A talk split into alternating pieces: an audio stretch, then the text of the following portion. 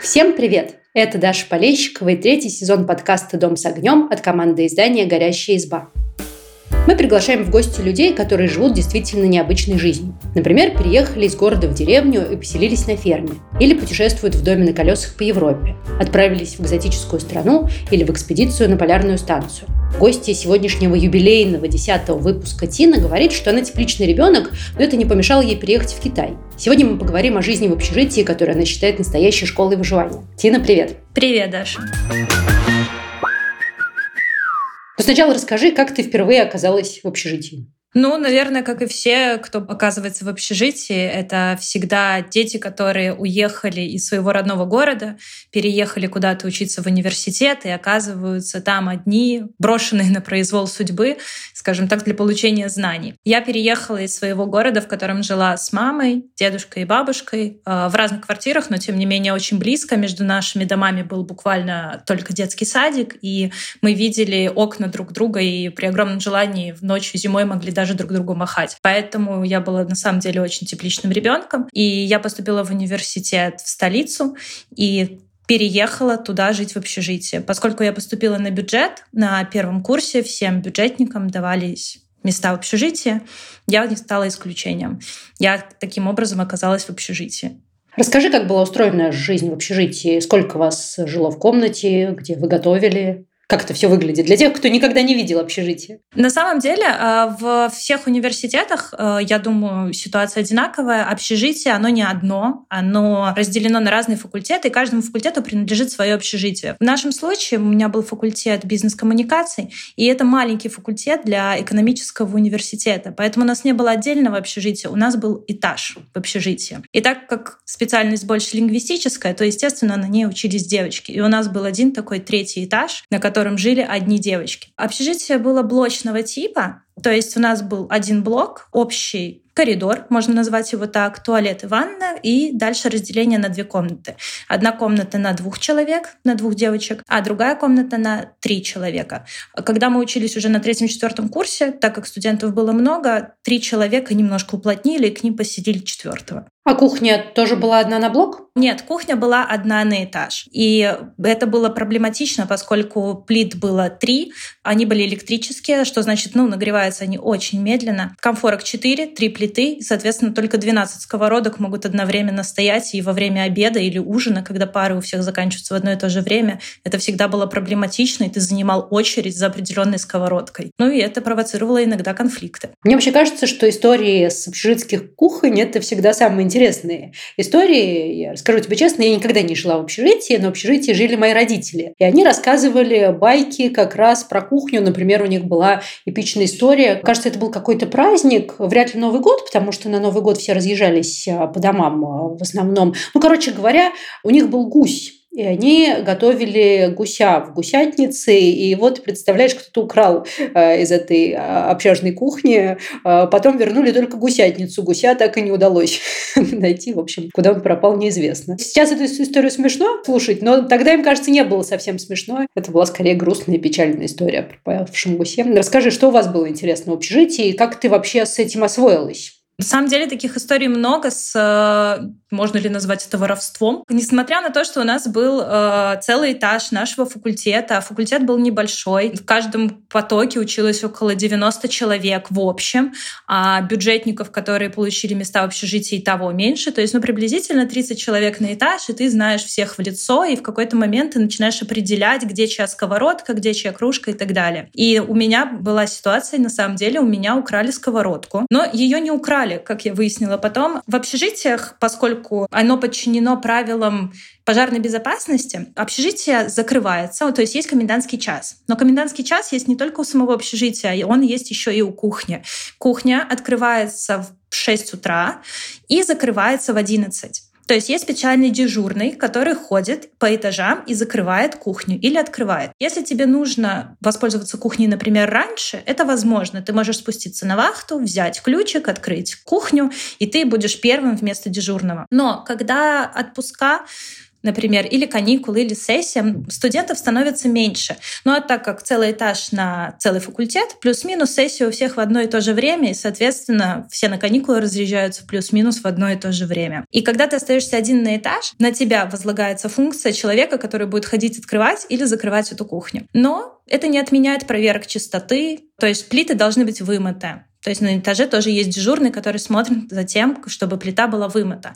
И если в конце дня она не вымыта, ты тот человек, который будет мыть ее за всех. И когда ты один, ты спускаешься, берешь ключик, берешь свою сковородку или кастрюльку и идешь готовить на эту плиту. И я взяла ключик, пошла готовить свою еду и по незнанию и по неопытности оставила свою сковородку и кастрюльку в общей раковине. То есть там кухня, раковина и плиты. И я оставила в раковине свою кастрюлю, ну и пошла, подумала, что я все равно одна на этаж, и я вечером приду, помою плиту за всеми, ну то есть за собой, поскольку я была одна на этаже, помою свою кастрюльку и спокойно сдам ключ обратно на вахту и вернусь в свою комнату. Когда вечером я пришла, я не обнаружила своей сковородки в раковине. Знаю, что я одна на этаже, я, естественно, побежала на вахту выяснять, а где же моя сковородка и что случилось. Конечно, ситуация была не очень приятная, потому что оказалось, что некий дежурный, который дежурил по всему общежитию, ему показалось, что грязная сковородка портит облик общественной кухни, и он просто ее выкинул.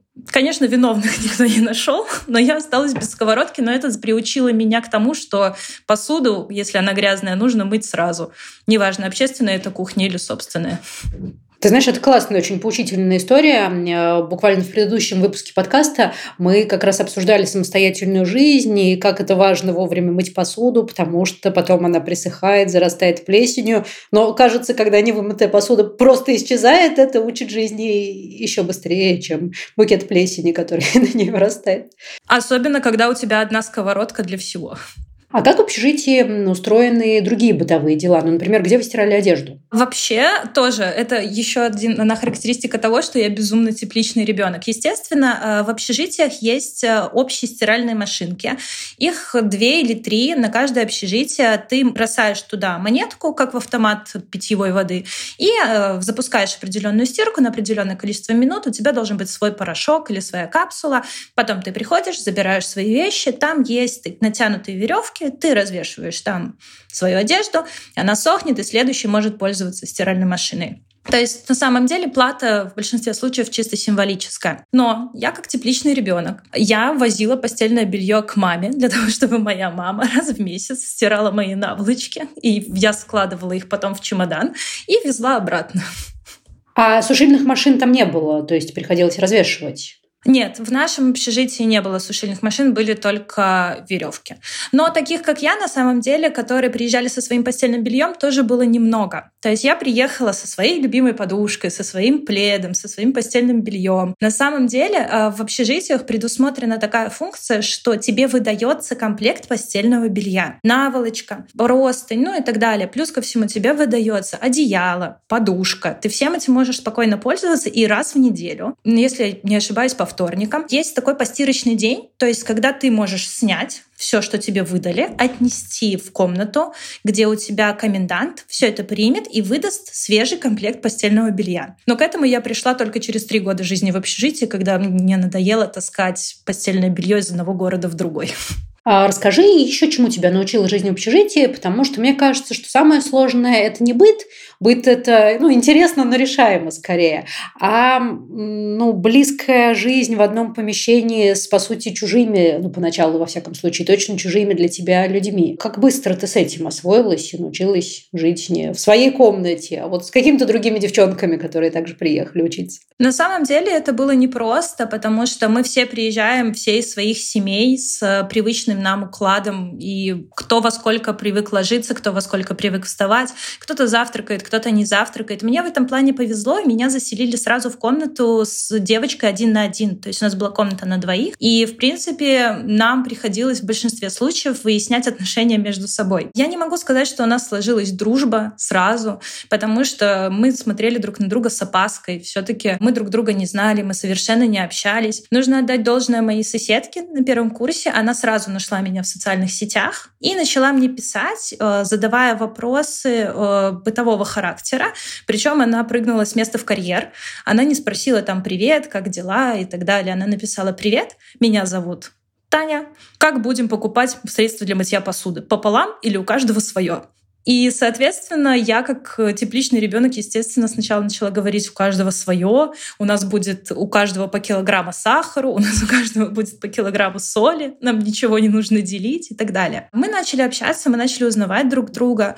Оказалось, что у нас есть довольно много общего, потому что когда ты поступаешь на факультет, связанный с иностранными языками, плюс-минус у вас найдутся общие темы, даже несмотря на то, что иностранные языки у вас могут быть разные. Мы хорошо общались, и когда мы установили отношения и какие-то правила внутри комнаты между собой, выяснилось, что так как у нас общая ванна, общий туалет и общий коридор, с тремя еще девочками, нам нужно устанавливать правила не только внутри комнаты, но и снаружи. То есть нам нужно выяснять, кто и как будет выносить мусор, кто будет чистить сток от волос в раковине, потому что когда в комнате живет пять девочек и все принимают душ, в ванной сто процентов соберется вот этот вот неприятный мерзкий клок волос. Кто и как будет организовывать график уборки, кто будет убирать снег, который накапал в коридоре и так далее. В общем, вопросов было много, и на самом деле первый год год, он был очень тяжелый, и он учил нас общаться друг с другом и договариваться.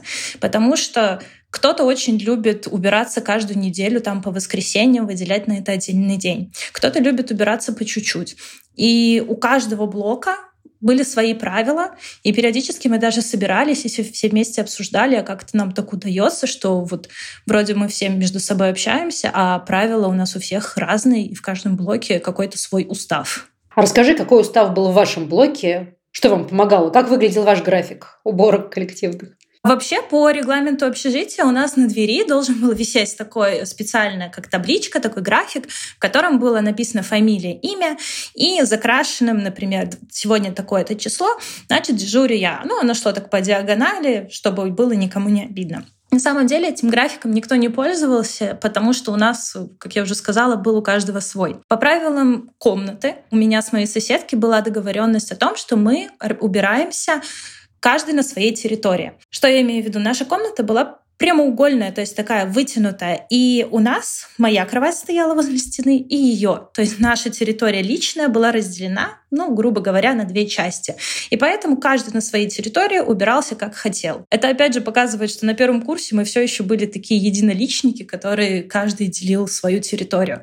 И получалось так, что были какие-то участки общие, условно стол, который стоял на территории моей соседки, а холодильник стоял на моей территории, на моей стороне. И на тот момент мне казалось очень несправедливым, хоть я и соглашалась на то, что мы так поделили, потому что два раза в год первой половине, когда мы только заселялись, и когда мы выселялись, мне приходилось мыть холодильник. А это был ее холодильник, который она привезла, но она сказала, что раз мы так честно, справедливо поделили, то она будет стирать крошки со стола, а я буду мыть холодильник. Интересно. Но, с другой стороны, стирать крошки приходится чаще. Их нужно стирать несколько раз в день. Поэтому, возможно, ваше деление действительно было в какой-то мере справедливым. А сейчас э, я знаю, что ты переехала в другую страну. Расскажи, где ты сейчас живешь. Да, сейчас я переехала, и я живу в Китае вот в ноябре.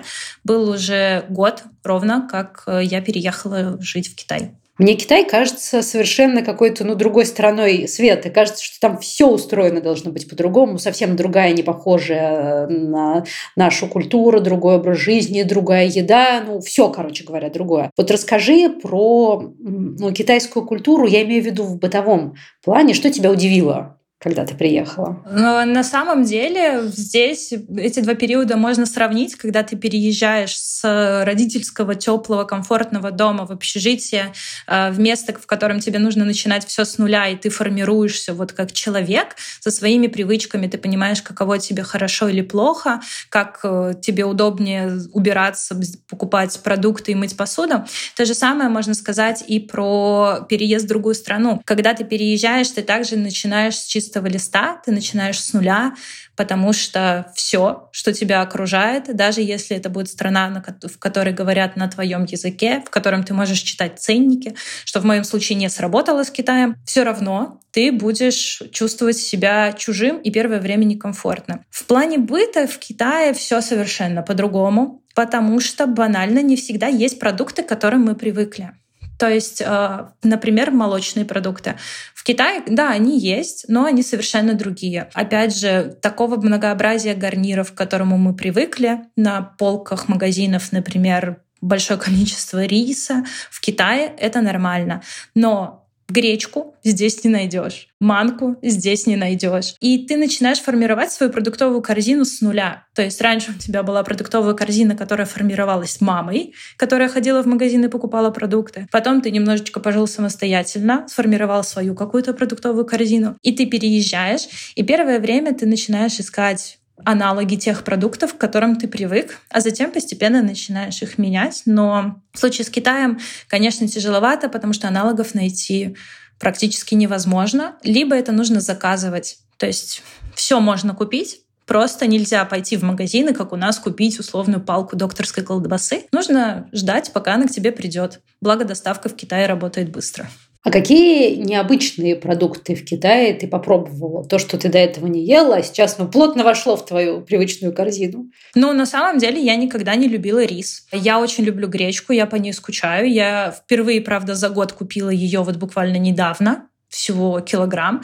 А здесь я поняла, что рис может быть вкусным, и причем он может быть вкусным просто обычно отварной рис. Я не знаю, как они это делают, но у них есть специальные аппараты, они так и называются рисоварка. Они чем-то похожи на мультиварку, но они меньше по размеру, и, соответственно, они предназначены только для того, чтобы варить рис. Я попробовала очень много необычных морепродуктов, а, да и в том числе обычные морепродукты, они здесь встречаются гораздо чаще, и они на самом деле здесь дешевле, а если они не дешевле, то они свежие, и поэтому они могут быть дороже просто за счет того, что ты видишь, как плавает та или иная рыба или ходит креветка. Но на самом деле необычной еды здесь очень много. Первым, что стало для меня шоком, это куриные лапы. Китайцы едят куриные лапы, и это очень популярное блюдо. Они едят их острыми, и причем они выглядят довольно жутко, особенно когда они берут их палочками, и они прям свисают, и это выглядит устрашающе, но тем не менее они считают это чем-то нормально, ничего особенного, все хорошо. Помимо кузнечиков, жуков и всего остального, например, шелкопрядов, этих, я думаю, уже ничем не удивишь, но для меня это было все-таки очень-очень удивительно, но я не решилась это попробовать. Я думаю, возможно, пройдет еще чуть больше времени, и я смирюсь с тем, что все-таки нужно это попробовать. Слушай, сразу спрошу про насекомых. Все слышали, что в Китае вот это все едят, кузнечиков, каких-то червячков, а, но я слышала, что обычные китайцы каждый день это не едят. Ну, то есть это скорее такая замануха для туристов, редкая, не то чтобы у всех на обед тарелки с червячками. Это правда. Скорее, это будет какая-то особенность того или иного заведения или того или иного ресторана. И это будет не что-то сильно популярное, это будет скорее какая-то диковинка, чем одно место будет отличаться от другого. Например, эм, здесь очень популярны э, шашлычки, это как барбекю, но только это не в нашем привычном понимании такой большой шампур, на котором нанизываются большие куски мяса. Нет, это будут такие маленькие шпажки, на которых будут нанизаны маленькие кусочки кусочки мяса. И плюс-минус во всех заведениях они будут одинаковые. И для того, чтобы то или иное заведение могло выделиться, оно будет э, добавлять у себя в меню то или иное вот необычное блюдо. И в том числе вот эти вот шелкопряды или какие-то насекомые, я тоже не берусь говорить, как они называются, потому что тоже не знаю. Но они будут представлять собой какую-то диковинку и интерес. Но интерес с точки зрения нас, потому что для китайцев на самом деле они будут представлять собой какое-то обычное блюдо, ну, которое просто включено здесь в меню. А еще у меня один вопрос э, сразу возник. Дело в том, что я тоже недавно переехала из России в Сербию, но мне в этом смысле повезло, потому что сербский язык очень похож на русский. Ну, то есть наивно полагать, что они прямо одинаковые, все понятно, и приедешь и сразу заговоришь на сербском. Нет, конечно. Но на уровне а, этикеток в супермаркете языки действительно очень близкие, и даже без переводчика, если внимательно вглядеться в этикетку, ну, можно понять, что это такое, прочитать инструкцию приготовления, какие-то слова, ну, прям совсем похожи на русские, например, на сербском молоко называется млека. А, какие-то, ну, можно догадаться, потому что общие славянские корни. Есть. И в этом смысле мне очень повезло, потому что ну, этикетки не ставят в тупик. А в Китае-то это не работает. Э, там просто по виду иероглифов догадаться, что перед тобой, наверное, невозможно. Как ты с этим справляешься? Это же вопрос даже не только выбора еды, выбора бытовых средств и магазина, не знаю, с нужной вывеской.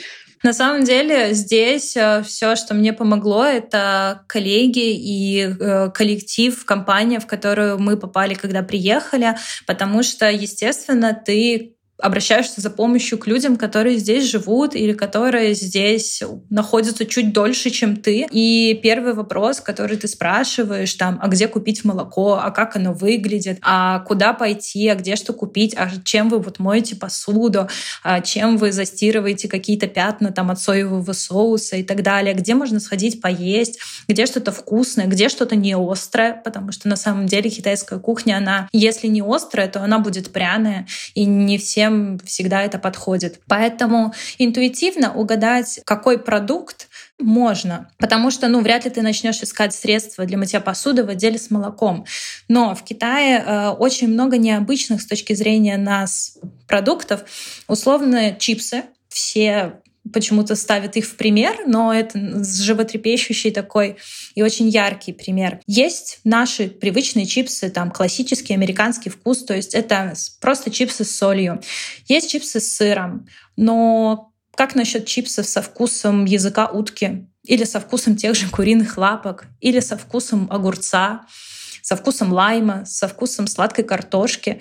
То есть это все то, чего у нас нет, и чего ты даже не знаешь вкус условных утиных язычков, но ты пробуешь чипсы и казалось бы, уже и попробовал. А если говорить про продукты, например, молочные, то есть, ну, с чипсами там хотя бы по картинке можно понять, и в большинстве своем на каких-то таких интернациональных продуктах они пишут на английском языке. То есть, ну, плюс-минус ты переведешь, возможно, подумаешь, что понял что-то не так, но поймешь, есть там сыр или нет.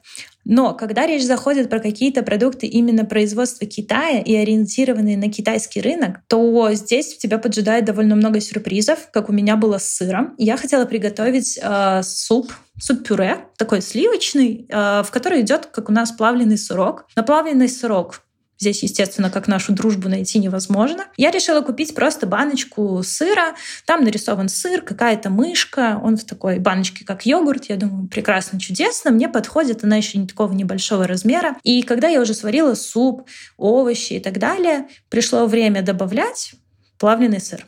И меня почему-то дернуло, я решила попробовать этот сыр перед тем, как туда добавить. А он оказался сладкий. То есть сладкий, вот как со вкусом клубники. Ты знаешь, я сейчас вспомнила, что когда я была маленькая, вот типа сырка дружба был еще сладкий такой же плавленый сыр, он назывался амичка. Так что у нас тоже такое есть, можно ошибиться. Я, кстати, не помню, было ли на этой амичке написано, что она сладкая, просто ну, типа, все знали, что амичка сладкая, вот. вот такая история была.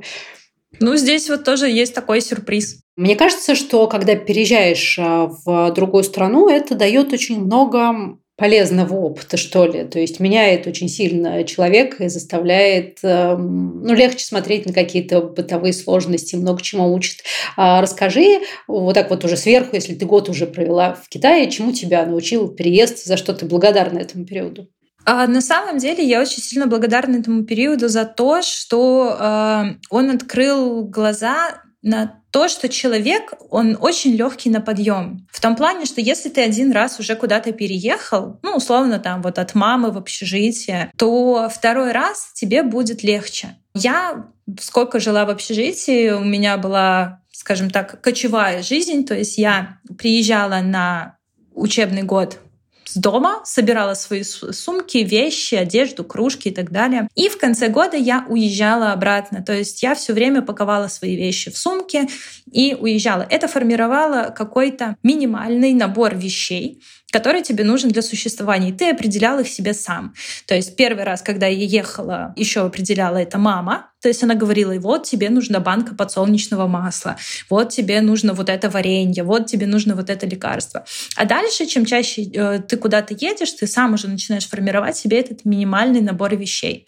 Когда я переезжала в Китай, этот минимальный набор вещей еще сократился, потому что одно дело ехать на машине, а другое дело лететь на самолете, где есть пусть даже за деньги, но все-таки ограниченный перевоз багажа. Можно заплатить за перевес, но, опять же, этот перевес будет не бесконечным. Поэтому ты начинаешь формировать вещи, без которых твоя жизнь не имеет смысла, и ты ее себе не представляешь. И на самом деле это не всегда только про зубную щетку. Иногда это еще и про вещи, которые доставляют тебе радость. Я так везла свою любимую кружку, но что символично, я разбила ее уже в первый же день, когда приехала в квартиру, я открыла чемодан, она лежала сверху, и она прямо раскололась об пол. Но я подумала, что это, возможно, хорошая примета, это значит, что предыдущий этап жизни, с которым я жила с этой кружкой, он закончился, и вот здесь начинается новый, и пришло время купить новую кружку, с которой я, возможно, буду теперь жить здесь, в Китае. Помимо всего прочего, конечно, когда ты живешь в другой стране, ты учишься впитывать культуру чужую, ты впитываешь ее в себя и стараешься не навязывать свою культуру чужой стране. Берем пример Новый год. Я думаю, что все знают, что в Китае Новый год, э, он отдельный по лунному календарю, и вот в этом году он будет в феврале. Мы с тобой записываемся сейчас как раз за неделю до Нового года приблизительно. И на самом деле мы уже потихоньку начинаем готовиться к Новому году. Мы закупаем наш зеленый горошек, наш майонез для того, чтобы готовить оливье и так далее. Здесь не будет той чудесной новогодней атмосферы, к которой мы все привыкли. Здесь практически нету елок. А если и есть, то они стоят возле торговых центров или каких-то кофеин, которые ориентированы на иностранцев и так далее. Но такой атмосферы праздника, как у нас, ее, к сожалению, нет. И ты начинаешь это принимать как данность, но при этом начинаешь погружаться больше в культуру их Нового года и, можно сказать, праздновать его вместе с ними. А как в Китае празднуют Новый год? Расскажи, как это выглядит для обычных людей. Потому что я вот кроме вот этого дракона такого из бумаги большого, который э, летает над толпой, как будто бы ничего себе не представляю про китайский Новый год. Честно говоря, я тоже мало могу что сказать и боюсь ошибиться, потому что у них очень богатая история, очень богатая культура, и они вкладывают очень много смыслов то, что у них представляется Новый год. А, я знаю, что они запускают фейерверки, но а, не в нашем привычном понимании, что это вечер и так далее, и вот они запускают фейерверк для того, чтобы посмотреть, что это красиво. Поскольку Китай — это страна, которая придумала, собственно говоря, изобрела порох, они зажигают поджигают его днем. И их интересует не столько вот эти вот красивые цветные искры, сколько их интересует звук. То есть в нашем случае это больше не фейерверк, а скорее хлопушки, которые издают вот этот вот громкий-громкий звук взрыва. И для них это как способ отпугивать злых духов. Они считают, что вот этим вот звуком, хлопком, они отпугивают злых духов и приносят себе счастье. Поэтому на пороге это происходит возле дверей для того, чтобы ну, наверное, злые духи испугались и больше не пришли в эту семью в их дом и не нанесли им каких-нибудь бед. Как интересно, в 90-е, когда я росла, среди мальчишек были популярны, ну, у них это называлось петарды, но, по сути, это были вот такие же хлопушки, которые нужно было поджечь и бросить, а, и они издавали такой громкий хлопок. А, и вся суть этого развлечения была в том, чтобы кому-нибудь под ноги бросить незаметно вот эту вот хлопающую петарду и напугать, либо бросить ее в какую-нибудь трубу, которая усилит звук. В общем, весь наш район был в хлопках всю зиму, вот когда только заканчивалась школа, и мальчишки оттуда выходили, и до позднего вечера отовсюду раздавались хлопки. Наверное, они отпугивали злых духов. Скорее всего. Не догадываясь об этом, да, что это было забавно.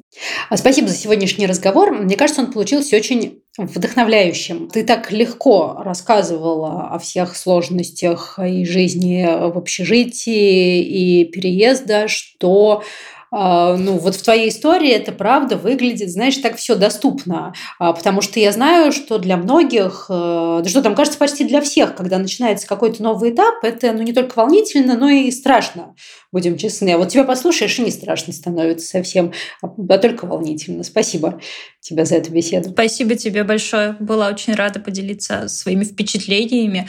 Но по опыту могу сказать, что страх все же есть, пусть и волнение, но Страха меньше. Надеюсь, что все слушатели, которые сегодня будут с нами, они поверят в себя и узнают, что может быть интересно. Слушать нас можно на всех популярных платформах. Всем пока!